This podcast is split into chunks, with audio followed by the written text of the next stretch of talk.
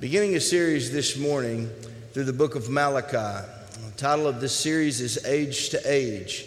A few times a year, I like to put on my teaching hat and take you through a book of the Bible. I believe it's important for you to be in the Word of God. Uh, some people who have ADHD believe that it's only preaching if you huck, buck, spit, shout, run everywhere. And I do some of that, might even do some today. We'll definitely be doing some of that tonight, at all of it. But I also believe that for the mature Christian, being able to get in the Bible and learn something that you can apply to your personal life is valuable. I don't want you to ever rely on my anointing or my gifting or even my study and preparation. I want you to know God for yourself. I want you to know His Word for yourself. Because when I'm not around and this team is not around, you can call on the name that is above every name. And that Bible will speak to you when the Spirit is quiet. And I want you to learn to get in that book. And so we take you through a book of the Bible a, few times a year. And I believe that this particular book is very fitting because it fits a pattern that we are currently seeing from nation to nation. The book was written to those living in Jerusalem after a hundred year period of exile under Babylonian captivity. The people of God had been in exile for a hundred years and they'd moved back to their homeland. They'd rebuilt the temple. All was well. They genuinely believed that the Messiah was coming, was going to reign from that temple mount. Everything was going to be spectacular and wonderful. There would be no heartache, there would be no warfare. But the problem was a problem that many of us face as individuals and a problem we face as a nation is their character, their respect for God and the things that God loves had waned. They no longer respected the temple. In fact, they would bring sacrifices of the sickest and most diseased animals that they had instead of bringing God their best when He required their best. They would bring God their worst. They were divorcing the wives of their youth. They made a mockery out of the covenant of biblical marriage. They had seen so many prophets raised up in the days of old to warn them about exile and the consequences for their sins and for their apathy and for their lethargy. But yet, here we are again a people doing right in their own eyes, rejecting the things of God, the Word of God, and the movement of God. We are in what we call in church history a dispensation of grace, and that doesn't mean very much to most of you. But basically, what that means is there are different times in history according to the Word of God. And right now, even though things are looking dark and grim around us, we are in what's called a dispensation of grace. What that means is God's being way better to us right now than we deserve. There will come a time, and I taught on this through the book of Revelation, where after millions and millions of attempts at grace, judgment will come. And He is a God of grace, and my friend, He is a God of love, and He is a God of the second, third, fourth, and fifth chance. But make no mistake about it this morning, He is a just God. And He's a God that has the power to bring judgment on the ungodly and those who make a mockery out of His church, out of His word, and out of the things He loves. Malachi is correctly placed at the end of the Old Testament canon. Not all the books in chronological order of the Old Testament makes sense in regards to a timeline. In other words, some of them are earlier than the others, but Malachi is appropriately placed as the last book of the Old Testament. We see a shift in this particular book because it's a transitional book. And what that means is we're transitioning from the law to grace, from the promise of a Messiah to a Messiah, from have to to get to. Amen. It's a transitional book. There are three kinds of prophets in the Bible. The first is what we call pre exilic prophets, pre exile prophets. Those are Amos, Hosea, Isaiah, Nahum, Zephaniah, Habakkuk, and a few others. Then there are exilic prophets Jeremiah, Ezekiel, Daniel. Then there are post exile, post exilic prophets Haggai, Zechariah, and Malachi. Basically, the pre exilic prophet said this if you don't repent, God will judge you and you'll be carried off into exile. Well, the exilic prophet said, We are now in exile because of our sin, because we didn't listen to God. And in exile, they learned some purposes that God wanted them to learn. You know, every now and then in our Christian walk, we go through difficult seasons. Sometimes we don't deserve the seasons, but other times we're in a difficult season because of our own behavior and actions. And until you learn the lessons God wants you to learn in those difficult seasons, you will stay in that season. Some of you need to hit your neighbor and say, I'm ready to get out of this season. Amen. But the reality is, if you don't learn what God wants you to learn in the midst of obscurity and controversy, then you're never going to be able to take that next step in your walk with Jesus Christ. Then the post exilic prophets, Malachi, encouraged the people to be faithful to their current task and to look forward to a time in the future when God would do a new work, would send someone like Elijah, and his name would be John the Baptist in the wilderness, eating locusts and honey, looking wild, prophesying of a Messiah that would come, whose sandals he's not worthy to lose. Malachi ministered the word of God in a time when God's people had been through so much they had become lazy, indifferent, apathetic. The Spirit of God and the things of God no longer moved their hearts, no longer challenged their minds, and no longer forced them to be faithful. They had become lazy. The question is would they turn to a renewed faithfulness or continue down the path of unfaithfulness? I could ask that same question to some of you listening to me today. Are you ready to return to a renewed faithfulness with the right spirit, or are you going to continue down the pathway of unfaithfulness? Would the leadership in Jerusalem remain corrupted and selfish, or would the exposure of the prophetic word from Malachi turn them back to fulfilling their purpose? Because the reality, it wasn't just the people that had sinned against the things of God. The reason God raised up a messenger, and that's what the name Malachi means in the Hebrew, is my messenger. The reason God raises up prophets is because the religious leaders will not do their job. And they have become complacent in the things of God, so they're no longer laboring in prayer for a word. They're no longer communicating with God so that they can bring a fresh word. So God had to raise up a messenger to speak to the people because the religious leadership was corrupt. Would the people continue down a pathway of making a mockery of marriage, callously divorcing the wives of their youth? Or would the family dynamic be restored? Would the people respond to a renewed sensitivity to the fulfillment of the promise of a coming Messiah? We know his name, his name is Jesus. Or would the people of God yet again ignore the prophetic word of God? Would the people seek prosperity to line their own pockets, or would they be generous to a calling greater than that of themselves, to a kingdom visions, aligning themselves with God's blessings in the area of stewardship? All of these are turning points in the book of Malachi. They could be turning points for us in our day. I see this all the time. People don't realize what they walk into.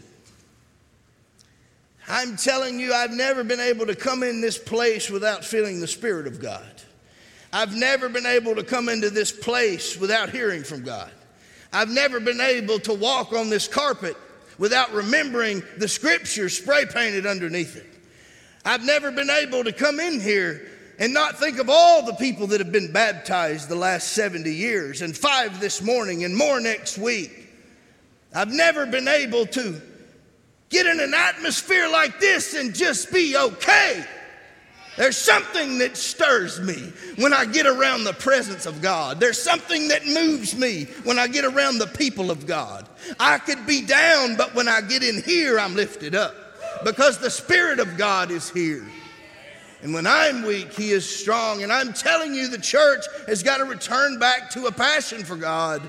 If you are, have become almost insensitive and, and cold to the things of the Spirit, it's not the church's fault, friend. Something needs to be fixed inside of you if you're going to feel the Spirit of God move in your life again. 300 years, God warned the people of Israel through the prophet Amos. In chapter 8, verse 11 and 12, he says, Behold, the days are coming says the Lord God, that I will send a famine on the land. Not a famine of bread nor a thirst for water, but of hearing. There come a famine where you can't hear the words of the Lord. They shall wander from sea to sea, from north to east. They shall run to and fro, seeking the word of the Lord, but shall not find it. There comes a time when you've turned your back on God so many times, when you've rejected His word so many times, when you've mocked the things of the Spirit of God so many times, you become blind and, and it's closed off to you for a while. God's about to go silent 400 years. Not because He wanted to, the people forced Him to because of their own apathy. I don't know about you, but I don't want God to go silent in my life. I, don't want God to quit speaking. I don't want God to quit moving. I don't want him to turn his back on our nation. I, I don't want him to turn his back on our churches, our people. But we must return. Malachi chapter 3, verse 1 says, Behold, he is coming, say the Lord of hosts. See, how we can draw a parallel to this is they were waiting for the Messiah, the first coming. We're waiting for the second coming. Amen. We're waiting for Jesus to come back, defeat Satan once and for all, take us on into the millennial reign with him, and to rule with him. So there's an expectation that should be brewing for the return of Jesus Christ. Malachi chapter 4 2 But to you who fear my name, the Sun of Righteousness shall arise with healing in his wings, and you shall go out and grow fat like stall fed calves. Praise God. That sounds good, doesn't it? Why Malachi? The message of Malachi applied to the church by the Holy Spirit today is countercultural. It crosses cultural lines, it crosses racial lines, it crosses economic times, it even crosses denominational and theological lines. It is not a feel good, easy, how to Be Rich and Happy book of the Bible. I love those passages and I preach them. But this is not a, hey, have your best life now, everything's great book. This is a book about when judgment comes on a nation, when judgment comes on a human being, when judgment comes on a people for their disobedience. It's a biblical book, it's a transitional book. As I said, we're moving from Moses to Jesus, from law to grace, from curse to blessing. It's a practical book. It's a book that reminds God's people, as it says in Galatians, not to grow weary in well doing. For the remnant of God, there's a blessing in store. For the faithful, there's a blessing. For those that can hear the Spirit of God, it's good news, friend. Our destiny is bright. The sun will shine again. It may be midnight, but joy comes in the morning. And it may be midnight in your life, it may be dark, but joy comes in the morning. If you keep your eyes fixed on Jesus, when judgment comes to a nation, just five verses today. The burden of the word of the Lord to Israel by Malachi. I have loved you. Even though this is a harsh book, look at how it starts. Let me say that for those of you in the back. It's a tough book, but look how it starts. I have loved you, saith the Lord. Yet you say, In what way have you loved us? We're going to dive into that in just a second. Was not Esau Jacob's brother, says the Lord? Yet Jacob I have loved, But Esau I have hated, and laid waste his mountains and his heritage for the jackals of the wilderness. Even though Edom has said, We have been impoverished, but we will return and build the desolate places. Thus saith the Lord of hosts, They may build, but I will throw them down. They shall be called the territory of wickedness, and the people against whom the Lord will have indignation forever. Your eyes will see and you shall say, The Lord is magnified beyond the borders of Israel. This is how God speaks to a nation at the end of an age. This particular bridge defines what happened when judgment comes. Let me give you some more parallels between what we are dealing with now as a nation and what they were dealing with. I believe today and in that day a greater distinction between the faithful and the unfaithful is being drawn by the Lord of hosts. There was evidence in that day, and there's evidence in this day of corruption in ministries. Now, some of what you read about ministries are ungodly, hateful people that hate evangelicals that want to destroy anything that has influence in the kingdom of God. So, you need the Holy Spirit to understand the difference between normal media bashing and truth. But there have been ministries falling like flies for years corruption, lies, all kinds of immorality. We're seeing God draw a line between the authentic and the unreal. There was a rise in that day of immorality, divorce, and the family unit was breaking up. And what it meant in the Hebrew is literally changing the definition of marriage, which we have done successfully in this nation a heightened awareness among the faithful of the imminent return of the Lord for us, but the coming of the Lord for them. So, all of this is going on, but there is a remnant of God's people that know what time it is. There's a remnant of people who pray and know the Word of God who aren't bothered by all this chaos. There's a remnant that understands that even in the midst of darkness, there is sunlight, there is a ray of hope, that our blessed hope is the return of Jesus Christ. There is a remnant praying, believing, staying faithful, hearing from the Lord. And I can tell you today, as your pastor, I'm so faithful for you and that remnant. Because it's that remnant that's going to keep us through difficult days. All of these issues were present in Malachi's day. There was a greater need for commitment to the work of God. People had grown lazy in their faithfulness to church. People quit coming to church. They quit serving the community. They quit doing the things of God. And even though everybody, when they think of Malachi, they think, oh, that's the tithing book. That's one of six things discussed in this whole book. And, it's the sixth thing that the people of God had done wrong. It talks about the breakdown of marriage, their unfaithfulness, their hardness of heart, all of these things. And then at the end, it says, bring the whole tithe in the storehouse. Because the Bible teaches in the New Testament where your treasure is, there your heart will be also. It, it, doesn't matter, but, but when you start to see your sin life increase, your heart change, then you're seeing breakdown in the home, it's going to lead to your faithfulness to the house of God. It's not just happenstance, it has a purpose. At that day, they were rewarding the lazy and penalizing those who work hard. When you do that, you're setting a nation up for failure. They were penalizing and giving double work to the hardworking and rewarding the lazy. When sin goes unnoticed, when sin goes unpunished, people become unfaithful. When sin goes unnoticed and sin goes unpunished, the people become unfaithful. There are some things that I believe God will be faithful to do in every generation before God judges a nation or a people or a family line, whatever it may be, there are three things that you can count on God doing every time He's about to judge you, a family, a nation, a church, a business, whatever it may be, there's three things that God will do before He judges that. Person, place, or thing. The first thing is God will prepare His messenger, number one. Again, that's what the word Malachi means, is my messenger.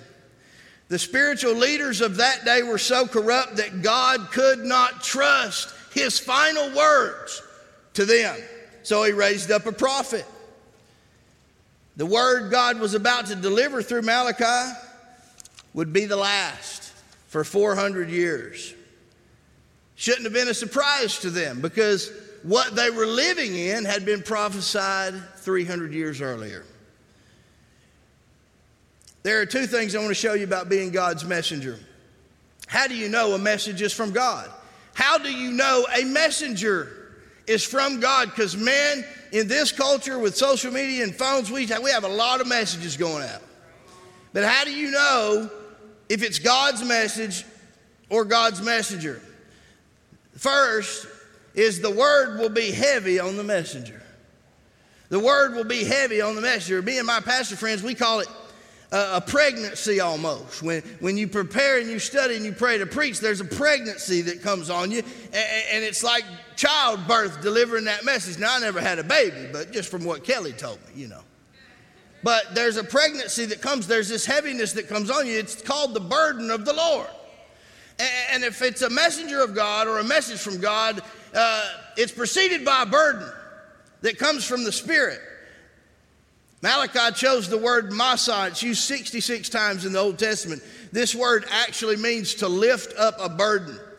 And the King James Version translates it correctly as a burden. Malachi had a burden from the Lord. And you'll discover as you dig into that Hebrew word in this particular chapter, it means a burden imposed by a master. I'm telling you, when, when someone speaks on behalf of God, they ought to have a burden that's been imposed on them by the Master, the King, the Lord of all Lords. It, it's not a talent, it's not just a little speech. It ought to be a word from the Lord. It was heavy on Malachi. The same word was used to speak of donkeys and mules carrying heavy loads for their owners. In other words, when, when you have a word from God, it's a heavy load. That's why I never make a mockery or make light of a sermon. Not just by me, by anybody. Don't, don't ever be so callous in the Spirit of God or in the house of God that you just overlook it as some little talk. Because it may be for some, but it ain't no little talk for me. It's a word of the Lord. It's a burden that I've prayed over and studied. And whether you like it or not, whether I made you laugh, told enough jokes, dressed like you want me to, I don't care about any of that. But I'm telling you, you have to have the eyes and the ears and the heart to receive the word from God. It's not the word from Ronnie. It's not the word from any of these other men and women of God that we have here. It's a word from the Lord. And it's a word that has to be received spiritually by you. How do you know if it's God's message or God's messenger? The word will be heavy on the messenger. Whenever God prepares his messenger, a difficult message will be received, but also, not only will the word be heavy on the messenger, the word will be harsh to the hearer. Have I ever made you mad behind this pulpit before? I hope so. Because if I've never made you mad and if I've never troubled your spirit and I've never gotten your grits, then I probably have never had a burden from the Lord. Now, I love building people up, that's my gift. But every now and then, you have to hear when things are going the wrong way. When that Word of God is illuminated, for most of us, conviction should come, not comfort. Amen? When it's a word from the Lord, and it comes from a messenger of the Lord, and it's a prophetic word of warning, it ought to be harsh to the ears of the hearer. It was the word of the Lord Malachi was bringing to a nation. During this time, as I said, they had rebuilt the temple, but their relationship was, with God was in ruins. So you can build all that you want to build in this life, but if your relationship with God is in pieces, you've missed God's purpose for your life. You've accomplished everything you can accomplish, even religious duties, but if you've missed the main thing, then you've missed everything. During the same time, Nehemiah led the people to rebuild the walls of the city. They'd rebuilt the walls to protect the city, but they hadn't protected their own hearts from unfaithfulness. Malachi chapter 2, verse 8 But as for you, you have turned aside from the way, you have caused many to stumble by the instruction. You have corrupted the covenant of Levi, says the Lord of hosts. And in verse 10 of chapter 2, Malachi asks them, Why do we deal treacherously with each other so as to profane the covenant of our fathers? Isn't that powerful? Why do we deal treacherously with each other so as to profane their covenant and the covenant of their fathers? So he's speaking to how not only the people treated each other, but how they dishonored the covenant of their fathers, how they dishonored the things of God, the house of God, the place of God. Dishonor is a very serious thing. And I don't teach you this principle because I want you to worship me. I teach you the principle of honor and other kingdom principles of promotion because I want you to have a healthy respect for the things of God, the Spirit of God, but I want you to be in, in, in alignment with God's kingdom so you can receive God's very best. And there are things that will cause you to fall short of God's best for your life if you do them. If you speak disrespect, dishonor for the Spirit of God, the things of God, the house of God, the men and women of God, there's a curse that comes on you. It can be broken. It was broken by the blood of Jesus, but there's a curse that comes on you. That's not to bring fear, it's just the truth. And sometimes people speak out of ignorance. And I believe that's an easier thing to forgive. But many times, religious people that know better, they don't speak out of ignorance, they speak out of iniquity. In other words, they're speaking on behalf of demons. And unfortunately, I wish I could tell you that church people don't do this, but listen, it's mostly church people. It's mostly church people. Let me say that again. It's mostly church people.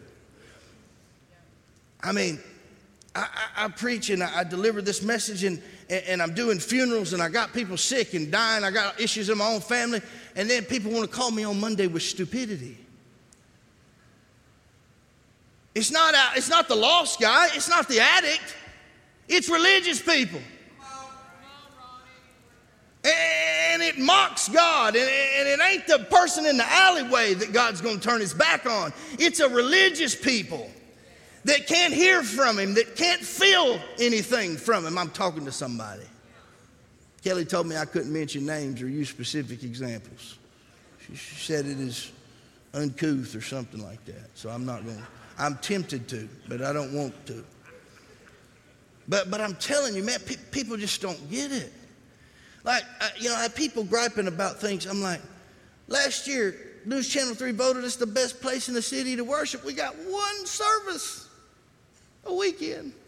Just now, we the best of the best thing I heard, we came in second. People getting saved and baptized and fed, and people in hurricane victims, and things happening, and the spirit moving, and relationships being built, funerals being done. And you want to call me and talk about something silly? because you can't see the kingdom and you can't feel the Spirit of God. And friend, that's not my fault. That's not Pastor Ken's fault. You have grown cold to the things of God. And you need a fire lit inside you by the Holy Ghost. That's the only thing that can get you back on track. God will send a messenger. Number two, we're about to land this plane. The only three today. God will proclaim his message. When God's getting ready to judge you, a nation, a family, a church, a religious establishment, he'll first send a messenger. He's going to send you a warning. Then he's going to proclaim his message. The nation of Israel did not have a king. They didn't have a faithful priest at the time in the priesthood, so again, they raised up a prophet. Let's speak of the message that was proclaimed. First, it was a, a message of divine love. As I said, he started this with, I have loved you. This is beloved identity. Even before the birth, death, burial, resurrection of Jesus, you see the love of God. Jesus was the fulfillment of the love, but the love was always there. And he says, Listen, I have loved you, past tense. In other words, I've been good to you. I've been so good to you. I've loved you. You, you have dishonored me worse than your ancestors, but I, I still love you. I still want what's best for you. And this reminds me of a religious person. Listen to how they responded. Is anybody with me? Y'all liking this verse by verse stuff? I know my Baptists are. Here we go. What was the response of the people? Really, God? How have you loved us? Don't rush past this. How have you loved us? In other words, all the provision took them out of Babylonian captivity, got them out of bondage, got them freedom, got them a temple, got them land, water, food, all of these things. And they can't even see the love of God. And listen, we all struggle with this. Even someone that deals with death on a weekly basis and know my time is coming. You know, we, we, we don't thank God for getting us up today. We don't thank God that we live in the United States of America. We, we don't thank God for our marriages. We don't thank God for the family we have left and the memories that we've made, the church. We don't thank God. God's pouring love on us, even when we have difficulties. And we're looking at God going, How have you loved us? How? I don't know of many things that are more hurtful than to love someone and to give your best to someone, to give charity to someone, to give someone a chance to go from nothing to something, to cry over them, to sacrifice for them, only for them to look back at you and say, Oh, yeah, how have you loved me? How have you served me? Oh, yeah, you hired me when nobody else would. But how have you loved me? You took care of my kids when I couldn't afford to do it, but how have you loved me? You bought me a car when I didn't have one, but how have you loved me? Let me tell you, dishonor has a price. And I'm telling you, my love for you in this place has nothing to do with my position. I walk out of here today, I'll never say a bad word about this place or the people of this place or the staff of this place. And the people that do are full of hell, and they're going to be judged for it. Because this is a grace place. It's a great place with some of the finest people in the world.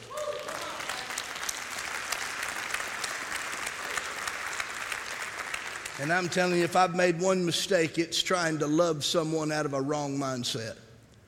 And I've realized just these last few years with all this staff turmoil and drama and demonized hell that even though I've got a grace gift, I can't love someone into the kingdom of God. I can't love them into making the right decisions. I have to love them.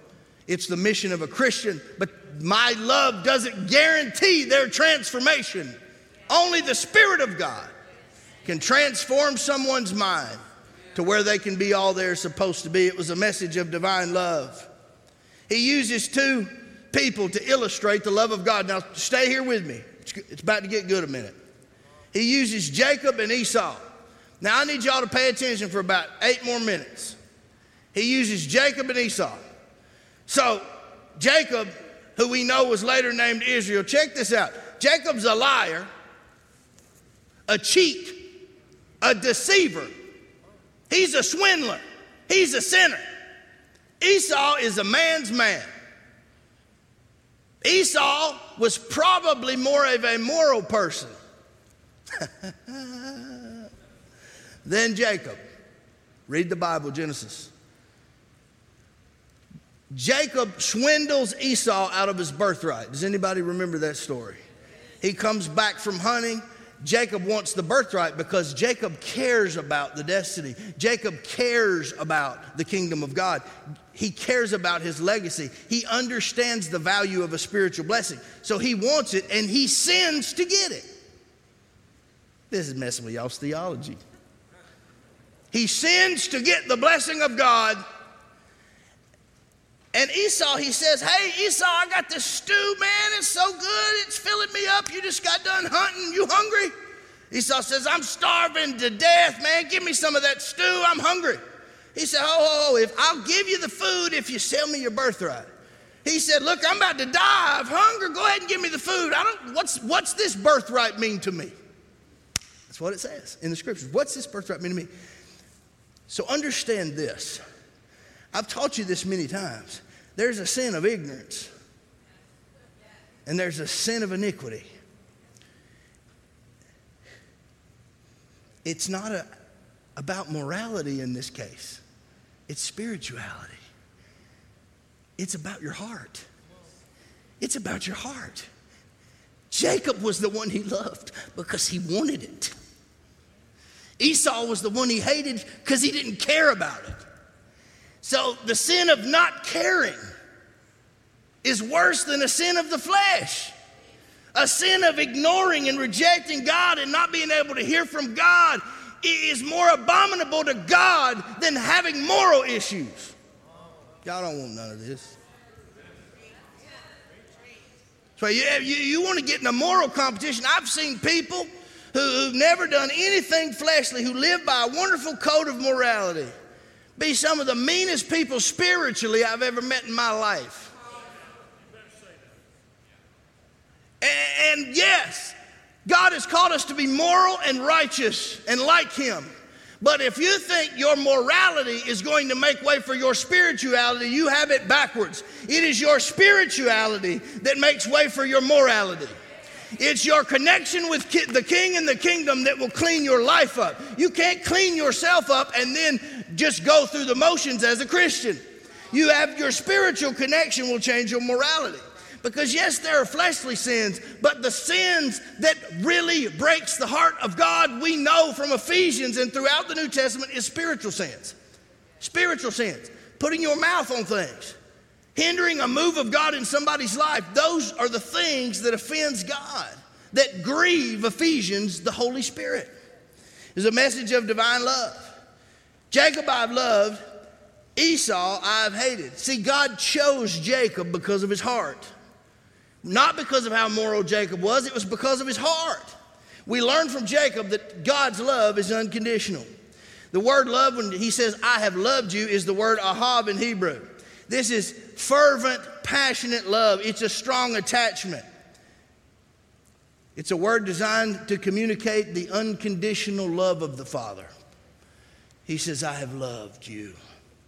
He loved Jacob because there was a connection there. God's love we know is eternal.